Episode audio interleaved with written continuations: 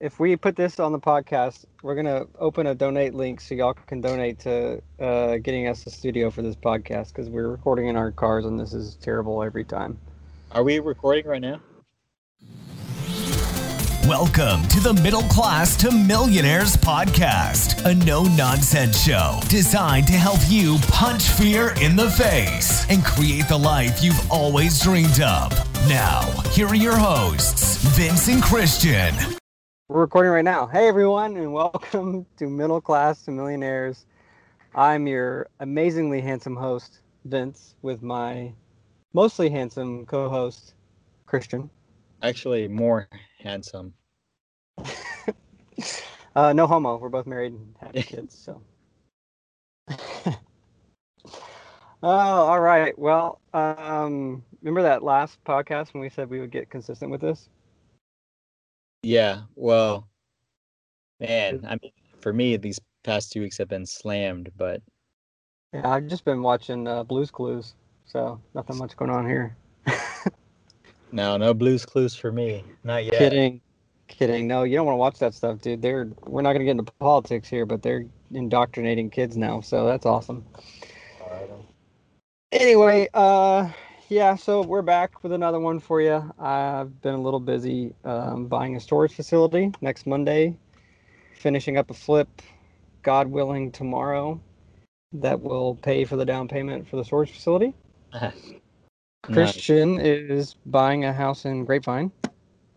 Yeah. And then uh, what's up? What's up latest with your storage facility? You want to clue the clue the listeners in here with some your cool updates, and uh, if you're keen to sharing the numbers we talked about. Yeah, yeah. Um, so uh, as of uh, as of this week, added another 600k in value to the facility. Did so by because when I purchased it, it, it had a um, full-time site manager making probably about 40k around there, and I was paying payroll tax and all that good stuff. So I don't know, somewhere somewhere around the low four, 41 or 42 thousand a year. So whenever you, you know, take that 42, add it to the bottom line, multiplied by the cap rate, you're looking at around I think close to 600k in uh, in value there. Now the the manager left me with about a week of of notice to get everything running remotely because I wasn't uh, prepared to run remotely. Um, you know, I was really thinking, you know, maybe it should be there for the entire year or so. Um, but I've implemented a lot of change to get the facility running way more efficiently, and sometimes people uh, don't uh, don't jive with the change. So, um, yeah, I mean, this past week I've I've been over there multiple times. I've been I've skipped lunch three times that past. I never skip lunch. Uh, and uh, it's just been it was really hectic last week but got it up and running about a week everything's getting a little bit uh, running a little bit smoother getting some things worked out here and there but yeah so it, it's been great i mean you know can't complain about 600k in value yeah, that's what I was about to say. yeah A week, a week of time for almost uh, well over half a million dollars in net worth is uh, not a not a not a bad week's worth. yeah Week's work. That's what I'm definitely, definitely. and uh, closing on that on that grapevine house uh, should be thursday figured out that situation and they're gonna they're gonna pay for an extended stay for the tenant and moving truck and stuff so Nice. yeah Nice. Well, um, what are we talking about today? today we're gonna be diving in uh, more so of an intro to taxes uh, tax advantages anyway uh, via real estate so it'll be fun Yeah, and before you turn us off, you want to stay tuned to this because this is how, and and you know if you're gonna get butthurt with what I'm about to say, I'm sorry, but this is how the rich get richer. So uh, if you want to be wealthy for whatever your why is, you want to keep listening. And at least one of the ways that the wealthy get wealthier. Yeah. Yeah. Well, in one of the huge ways, I I think. Yeah. So we'll start with uh start it off with a quote. Hardest thing in the world to understand is income taxes, and that's by my boy Albert Einstein, who's not allowed. Still my boy. Yeah, y'all went to high school together. Yeah, we went to high school. Yeah, good dude. All right, so uh, quick facts for you. Worldwide, the average person pays 30 to 50 percent or more of their income in taxes, uh, whether it's through um, sales, value add, payroll, state, property, property tax. Uh, that is quite a large percentage. Now, before we continue, I am not a CPA or a tax consultant. Please note that every situation. what happened? Nothing. I was just laughing. Oh, okay. Well, back to You what I was saying. your I'm not a financial advisor uh, spill. Yeah, yeah, yeah. I am not a CPA or tax consultant, and everyone's situation is different, and these strategies will vary. So make sure you consult with your tax advisor and or CPA to make sure whatever is right for you is being done. Uh, so you may not realize this, but tax laws are actually written to reduce your taxes, uh, not increase them. uh, in fact, no way. Yeah, yeah. So there are over 58 pa- 5,800 pages of tax law, and only 30 are devoted to raising them. So what does this mean? That means if you actually know what you know, if you dig in, do some research, learn, uh, you can you too can learn how to reduce your or how much you're paying in taxes.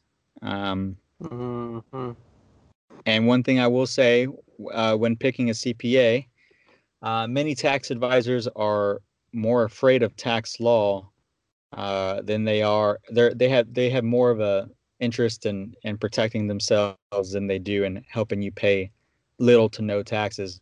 Now we're not saying do anything illegal or shady. It's not legal, illegal or shady. It's written in clear text. They're just uh, a good majority of them are um, afraid and are super conservative. Um, and then you still have to Yeah, pay they them. don't want to get audited, things like that. Huh? I said they don't want to get audited and things like that. Yeah, yeah, definitely. And then they still collect the fat check at the end. Um, yeah. So, pro tip fastest way to put money in your pocket is to reduce your taxes. Don't wait for the year end either. Uh, it's important to be uh, speaking with your tax advisor throughout the year and trying to focus on different strategies to help reduce uh, your taxes. So, with that, uh, I believe we can start into our first topic, Mr. Vince. All right, first topic. So deductions. So this is uh, this is I feel like pretty common knowledge, but um, we're still going to walk you through it because it's it's things that you can. It all the the the end goal is to reduce your taxable income. So that's what we're getting at here. So in specifically real estate, but this is pretty much uh, applicable to most businesses. But we'll just talk about real estate. Uh, the biggest tax advantage in investing in real estate is the ability to deduct certain expenses uh, related to the property that you own or multiple properties or even uh, flipping houses. Uh, one of the great things about flipping houses within S Corp is uh, the type of tap capital gains that you pay, and Christian can talk about that later in a second. But um, regarding deductions, I mean, you can literally write off almost anything that you can think of. You can write off property tax, your property insurance, the mortgage interest, any property management fees that you might pay, uh, property repairs, capital improvements, ongoing maintenance, advertising expenses. Uh, I mean, the list is is endless. Advertising expenses are, you know, anything that you're doing to find off-market leads. If you're doing uh, creating business cards, if you made a sign for your office, uh, you can even if hopefully your CPA knows this, you can deduct a certain percentage of your cell phone bill, even if it's paid through your personal dollars. You can deduct a certain percentage of that for your business because you're using a certain percentage of your phone for your business. Same thing with your home office. Yeah. Uh, I think my office downstairs is, uh, I don't know, like 12 by 14 or something. Yeah, so you take the square footage of your office and you can deduct that based on the square footage of your total home. I mean, it's crazy. You can deduct uh, your CPA if so. Our we both share the same CPA, so I we are both able to deduct our bookkeeping and our CPA's expenses uh, from the business. I had to, both of us have had to hire an attorney at some point or even recently to form our original LLC or multiple LLCs. So you can deduct those costs. Uh, laptop, I had to get a new laptop this year. So that is a business deduction. Um, I mean, I, I'm going to go over this list. It, I mean, it, it's just a lot. Like, um, I had to get a PO box for the storage facility, storage facility that we're buying. Deduction, travel expenses, mileage. This is a huge one. This is like huge, huge.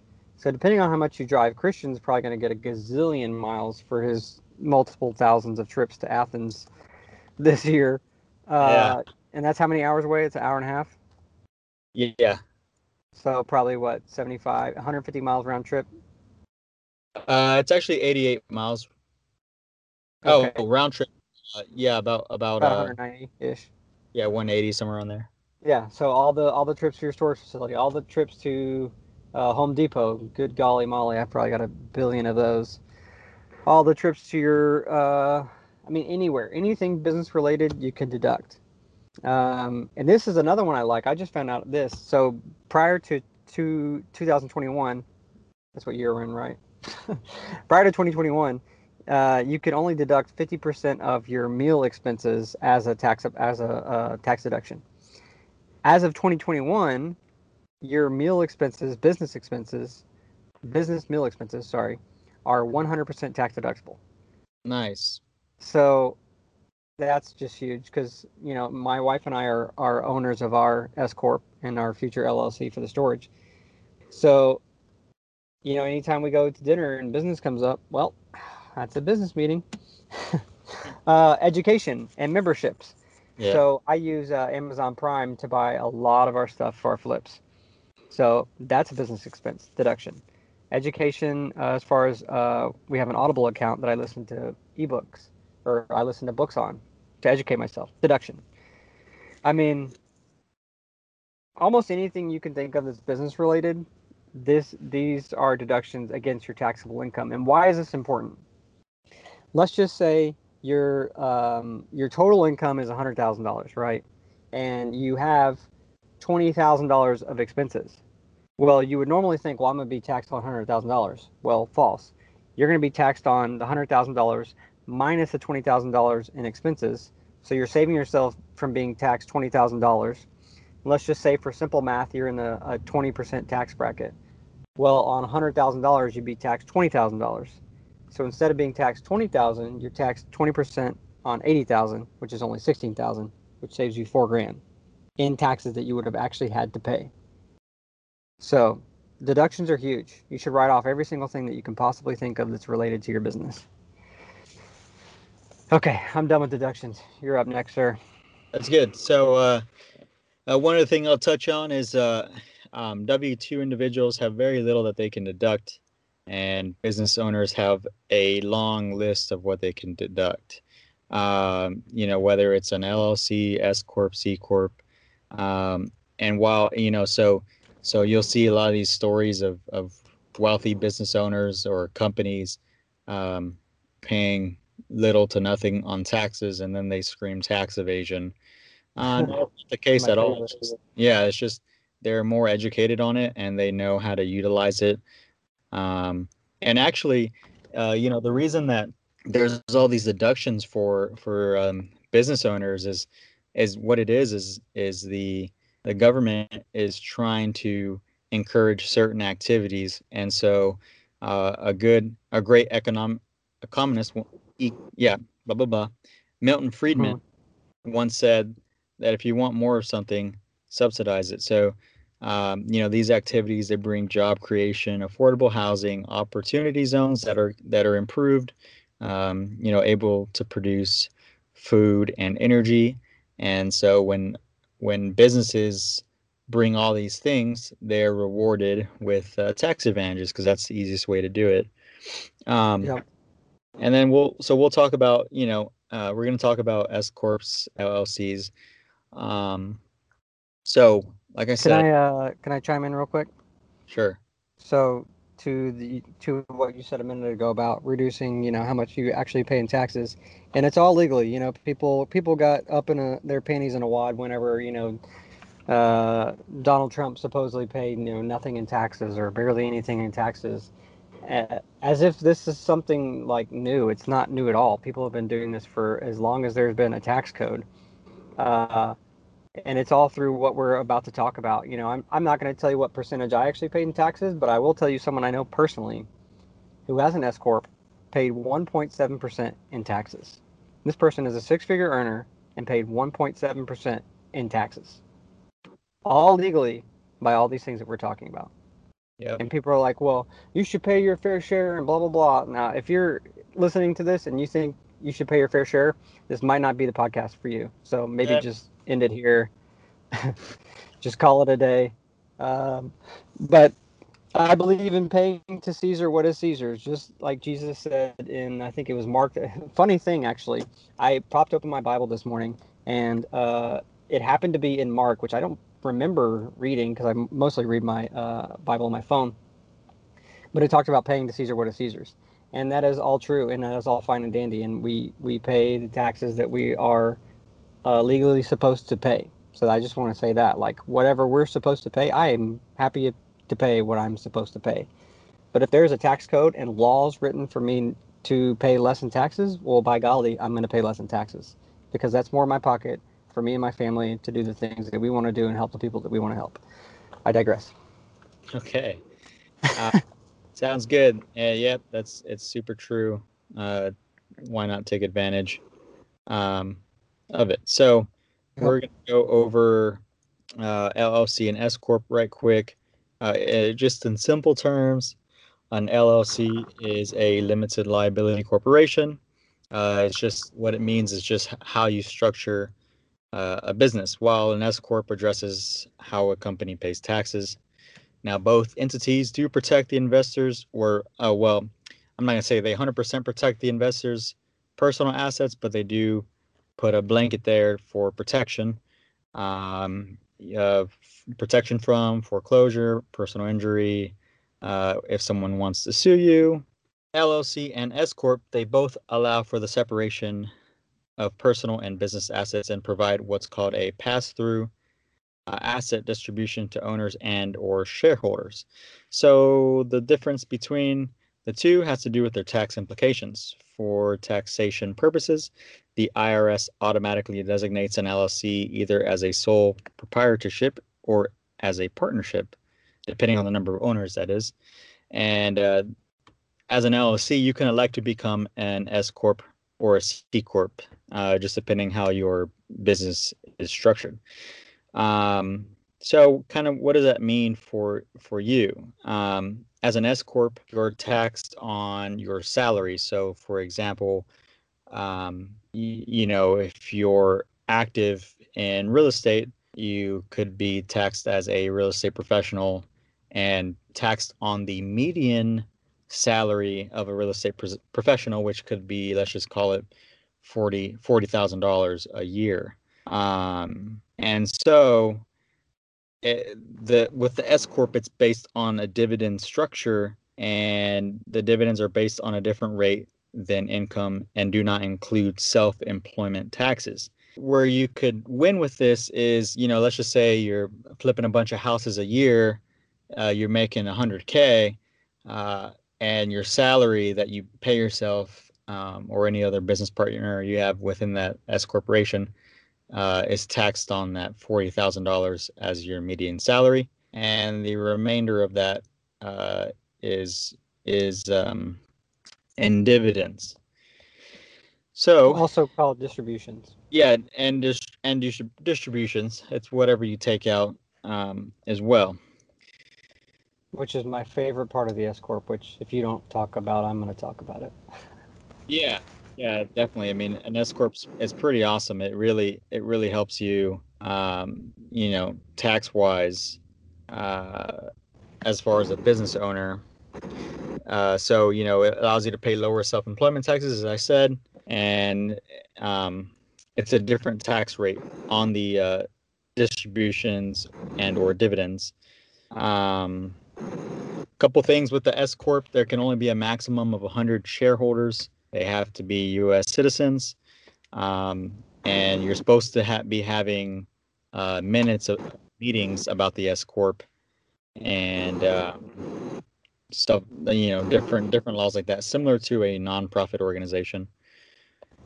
Um, so let's just say you have maybe you have some rental income from a property or two, and you want to protect your assets. Then you might consider, you know, keeping a, a LLC. But if your goals involve something where you're purchasing, building, flipping, or subdividing multiple properties, an S corp would probably better suit you. Uh, you can take a you can pick. I mean, this would go with your CPA or would be based on what your CPA considers a uh, safe uh, salary ratio um, but you can elect a reasonable income from the business. Yeah, and what I like about uh, this this little topic here is the distributions part. This is, I think, one of the biggest parts of having an S corporation. I mean, there's a gazillion things more. If you want to read more on why S corps are probably the greatest single thing that you could do for your business, there's a book called "Incorporate and Grow Rich" that you should drop everything you're doing right now and read. Um, but what Christian was saying, you know, uh, for my tax purposes, I am considered a real estate agent. So the average salary of a real estate agent in DFW is between like thirty and forty thousand. So I pay myself around that amount, and then um, depending on your CPA, some of them like to be really conservative. I kind of push push it a little. Your CPA will probably want you to take a one to one ratio in salary and distributions, meaning if you take a $40,000 salary, you should only take $40,000 in distributions to be safe and not be audited.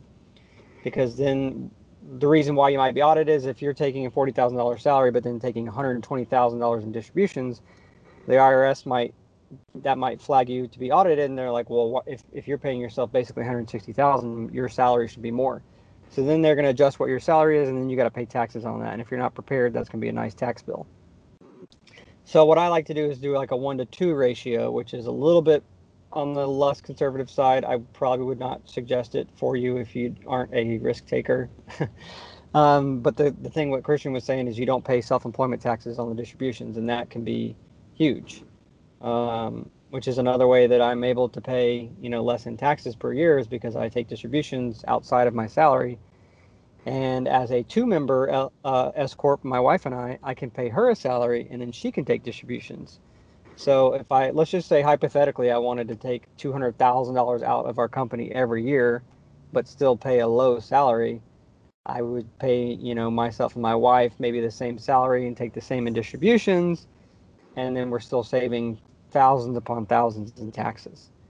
Um, but for more info on that, I would check out Incorporate Grow Rich that can give you more in depth than just our little uh, overview right now. Yeah, and consult your CPA and or tax advisor. Uh, at all times, and your attorney, yes. Mm-hmm. Yes. All right. So because I'm not giving you any advice right now, financial advice at all. This is strictly my opinion, and it is not uh, to be taken as advice. Yep. Please don't sue me. yeah. yeah. No. So all this is just you know different strategies that you can talk to your person about and see if it'll work for you. All right. So the next thing we'll cover is probably, uh, you know, king of all the deductions, depreciation. Mm, our friend. Yeah. So what is depreciation? Simply put, uh, it's a reduction in value of an asset with the passage of time. Due in particular, it's due to particular I'm sorry, it's due to wear and tear. So, for example, residential, you get 27 and a half years. Commercial, you get 39 years. Um, so, you know, basically the IRS says uh, the, the, building over that time uh, span of time will, you know, get, get all this wear and tear. So you, you know, you can write it off uh, as percentages via uh, depreciation. For example, uh, let's use a residential property that cash flows $12,000. You were able to take a total deduction of 38,000 and now your property takes what's called a paper loss. So even though you're making a net on the property on paper, you're taking a loss and that loss is $12,000. So you get the 38 minus 26 and then you use this 26 as an annual loss against other income. Uh, for easy math, let's just say your tax bracket is 40%. Um, so you take that 26,000 that, that you took the annual loss on, and you multiply it by that tax bracket, and now you have $10,000 you saved on paying taxes. Uh, you can do this on residential, you can do this on commercial. Um, and all these deductions come from what that big long list that Vince mentioned earlier property management fees, property repairs, advertising expenses, legal, professional fees, travel expenses, education, meals, business phone, charitable, charitable donation, home office, and one I'm using this year is uh, Section 179, which is um, what it is essentially is getting a vehicle that has a gross vehicle weight rating of over 6,000 pounds. Uh, using one uh, section 179, you can write off the entire amount if you if you like within the first year. Um, so I beautiful. I, yeah, I picked up a uh, uh F two fifty, which actually got stuck in the mud yesterday, so that was fun. oh, do you have to get pulled out by a Toyota? No, I got pulled out by a uh, uh, a wrecker. Oh, mm. like I was in, I was in deep, deep. Like I was. It's been raining these past like two weeks straight. Two months, it feels like. Yeah, seriously. So, uh, anyways, um, it's a pretty cool, pretty cool uh, tax advantage. Section one seven nine. You can use it on like Escalades, uh, Tesla X, anything that weighs or that's over that six thousand gross vehicle weight rating there. Um, yeah, and if you're wondering if you can use it on a 2010 Tundra Crew Max, uh, unfortunately, no, you cannot because my truck only weighs 5,600 dang pounds. So. Yeah, well, also there's some rules that you know it has to be put in to use the same year you you're you're uh, taking it against your taxes, and you can't have owned it prior as personal, um, or you know proof of of it being personal before you implement into into business, if that makes sense. Um, yep. And then you can further reduce your taxes with what's called a cost segregation study. And basically, what this is is a it's a tax strategy that allows real estate owners to utilize accelerated depreciation deductions to increase cash flow and reduce any federal and state income taxes they pay on their rental income. And basically, this is done by like so the, there's these companies out there that do these cost seg uh, studies and of course you have to pay them a fee i mean uh, last i got one quoted i think it was around five grand or so compared to regular straight line depreciation uh, the tax savings are way way more um, i think i think they did a estimate on uh, my facility and i think they said the cost seg uh, possibly could be around 60k on the depreciation uh, based on you know purchase price and whatnot um, nice. So what they do is they basically like reclassify uh, certain interior and exterior components of uh, the building. Like I said, commercial 39 years, residential 27 and a half. Um, and then, the, uh, you know, they take personal property, uh, land improvements that are depreciated over five, seven, or 15 years. And they put it all together in, in this study. They have like a team of qualified engineers and CPAs and and then they further reduce your taxes. So like for example, we'll do a quick scenario. Uh, scenario A, Jane Doe, who is in the 24% tax bracket, she buys a 24 unit apartment building for a million dollars. She places it into service in 2018 and she doesn't utilize a cost seg study. So her CPA determines that the building is depreciated over uh, 27 and a half years, which uh, it should be 39 for commercial, but uh, allowing her to take $29,000 as an annual depreciation expense. Her income and expenses were as follows. She will have to pay taxes on the 90 90,000 received from the property. However, the depreciation expense reduced her tax liability by almost $7,000. And since depreciation is a non-cash expense, Jane will still have the 29,000 in cash so that's scenario A. Now this is scenario B with a cost seg study. Um, they find that the value of the property is broken down as follows. Uh, Jane can take 100% bonus depreciation on the five-year property and land improvements in the first year. So the building is still depreciated over over that's that asset's time frame, allowing for an annual depreciation deduction of 13k. Now, this gives her a total depreciation deduction in year one of $453,000. Now, let's look at it based on her income uh, situation. So, she will net a loss in year one of $333,000. That means she will not have to pay any federal state taxes on the 120,000 of net income. That's $28,000. So 120,000 times the 24% uh, for her tax bracket and tax savings, plus the remaining $333,000 in uh, loss that can be carried forward in offset income in future years. So now, you know, you wow. might be saying, yeah, exactly. You might be saying, man, that cost seg is $5,000 in fees for the company. But if you look at the scenario A and scenario B, it, it is way, way worth it. And if you have, you know, especially commercial real estate, uh, definitely look into doing a cost seg study. Um, now, one thing to note is that depreciation does not last forever. Like I said, residential 27 and a half years, commercial 39. So, what happens is if you decide to sell the property uh, over the appraisal value, you have to uh, pay back that what what they call uh, depreciation recapture at sale. So what happens is depreciation amount is regained and taxed as ordinary income with a max percentage of 25%. Uh, now, of course, there are different methods to avoiding that uh, depreciation recapture. Uh, you can do what's called a 1031 exchange, uh, which hopefully they don't go anywhere anytime soon. I don't think they will, but you know, you never know. But for right now, we'll say that they still exist and we can uh, jump into those if you don't have anything, Mr. Vince. No, that's no, that's great. Yeah. Okay. So 31. Yeah, that's all you. So these, uh, I don't think these are going to go away no matter who's in office because Republican or Democrat, there are wealthy people that would destroy America if this went away. yeah, I mean, I mean, if you look at the, the, the individuals that are, you know, in in in government a good portion of them own real estate. It Doesn't matter what your beliefs are, they own real estate, and of course, nobody wants the thing to help you not pay taxes uh, to go away. So we'll talk about mm-hmm. 10. Yep, we'll talk about 1031 real quick and what it is. Uh, so in real estate investing, there is a way to defer the taxes paid on capital gains. That is called a 1031 exchange. Uh, it, it can be a little complex um, there's a couple rules and deadlines that you have to follow in order to qualify for the exchange tax deferment.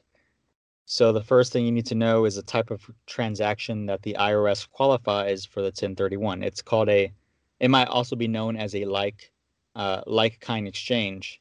So uh, essentially, if you're, let's just say you have a, a house that you're selling for 200K and you're trying to get into some other property, um, you know, whether it be commercial or a few different, like a, a small portfolio of residential, uh, that those prices or what you pay for the price of the new like kind exchange needs to be uh, at least what you sold it for, if that makes sense. Um, so, for I can give you a quick another quick example. You sell a duplex and purchase a small apartment building. Property does have to be used for business or investment purposes. So uh, you know you can't you can't try to do a 1031 and try to live uh, uh, live in the property. I think there used to be some some different things that you could do to get around that but for for this purpose we'll just do it for business reasons what you're doing when you sell the property, you're rolling your proceeds from the sale into the new investment property. And you can't do the 1031 exchange on your own. You have to have uh, an intermediary, and they essentially hold all the funds of the sale. And you can't use those those proceeds to do whatever you want. Like you can't go buy a new car with those sales. They have to stay uh, in place and then get rolled into your your new property. Now you might you might refinance that new property to get some money out, but during the 1031 you cannot touch those proceeds. Um, so this could be like the qualified intermediary could be like an escrow officer. Uh, some there's companies that specialize in 1031. Yeah, and then uh, as far as the deadlines go, one of the things that kind of puts a a, uh, damper on the 1031, in my opinion, is uh, you have 45 days to identify that next property. Now, this can hurt you, especially depending on the market that you're looking in, because everything could there could be very low supply, and then you get stuck with a a bad deal because you have to you have those you have to identify those that next property in 45 days, and then you have 180 days to close that property after you calendar days that is uh, after you've identified um, that property. So as you can see, uh, there's some time constraints, and if you don't find the best deal, you might get stuck uh, with a deal that's not uh, the best. So yeah, or a workaround could be you know a simple. I mean, not as simple. Obviously, nothing is ever simple in real estate.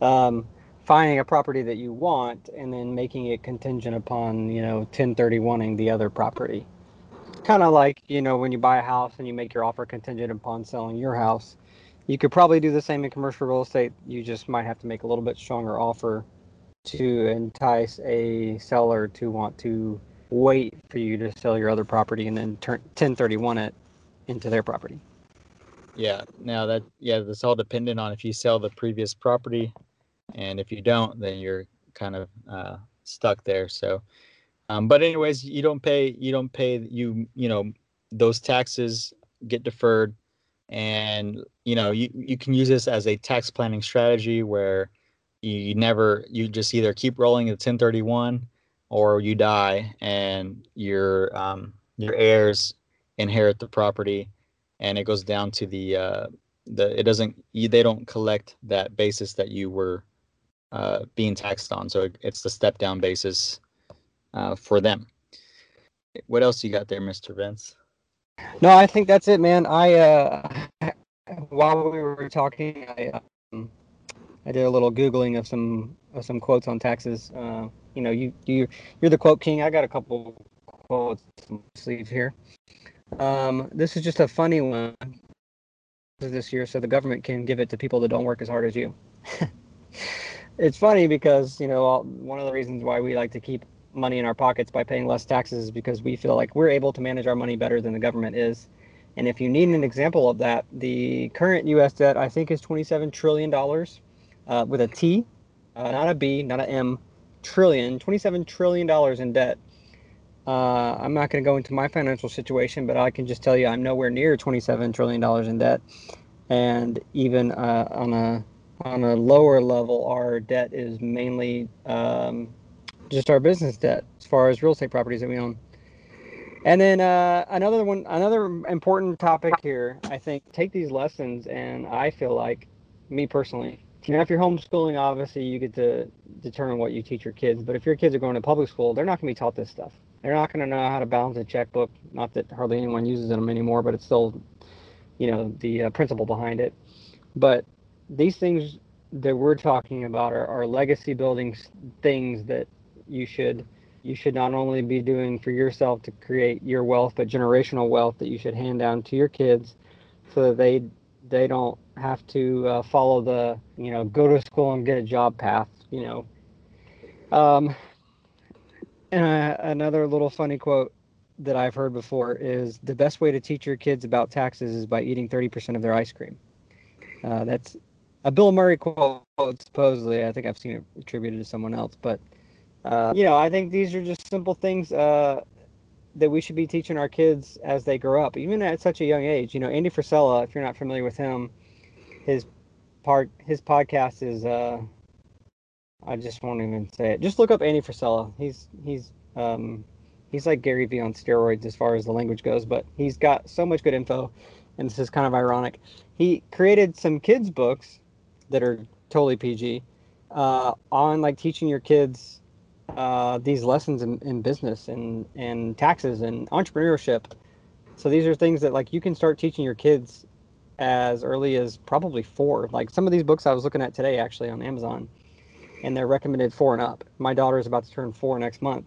I'm probably going to buy some of these books and start reading them to her, even if she doesn't fully comprehend it, to get these things, these principles flowing so that she has this mindset that you don't have to just go to school and get a job. Like that's not the path that everyone's on. And and uh, I'm going off on a little tangent, so forgive me, but I'm just trying to get. Cir- I'm moving circle back, as you know, what's her face says. this is all these are all things that we we feel like are, are important to building wealth and generational wealth, and for me personally, uh, that we should teach our kids. So, did you want to close this out? Uh, yeah, I mean, uh, so you know, we can recommend a few uh, resources. I think Vince mentioned uh, Incorporate and Grow Rich.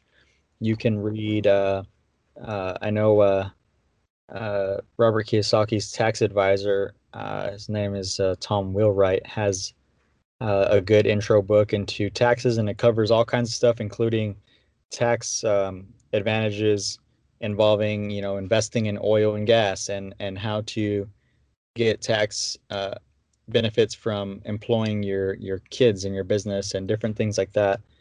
Uh, so check out his book, and then he has a second book. That book that book is called Tax Free Wealth, by the way. Yeah, and he has a second one called Why the Rich Are Getting Richer. I think. Yep, that's uh, Yeah, that's like a the mat the yep, uh, why the rich are getting richer. the grad school version of the the first book uh, by Tom Wheelwright. Yeah, the book covers uh, something known as uh, phantom income, basically utilizing uh, someone else's uh, capital to let's just say buy buy something, and those the capital, the taxes on that capital have already been paid, so you're not paying the taxes on that capital, which therefore increases your return. a lot of different little things like that that you learn in that book, uh, but another good one to to read. And uh, there's tons of different tax books out there that you could pick up. Uh, the only advice is just to actually take the action and do it, and learn how to put more money in your pocket um, and continue to grow. So, uh, with that, uh, we thank you for listening to our podcast, listening to us talk, and uh, we'll see you on the next one. This episode of the Middle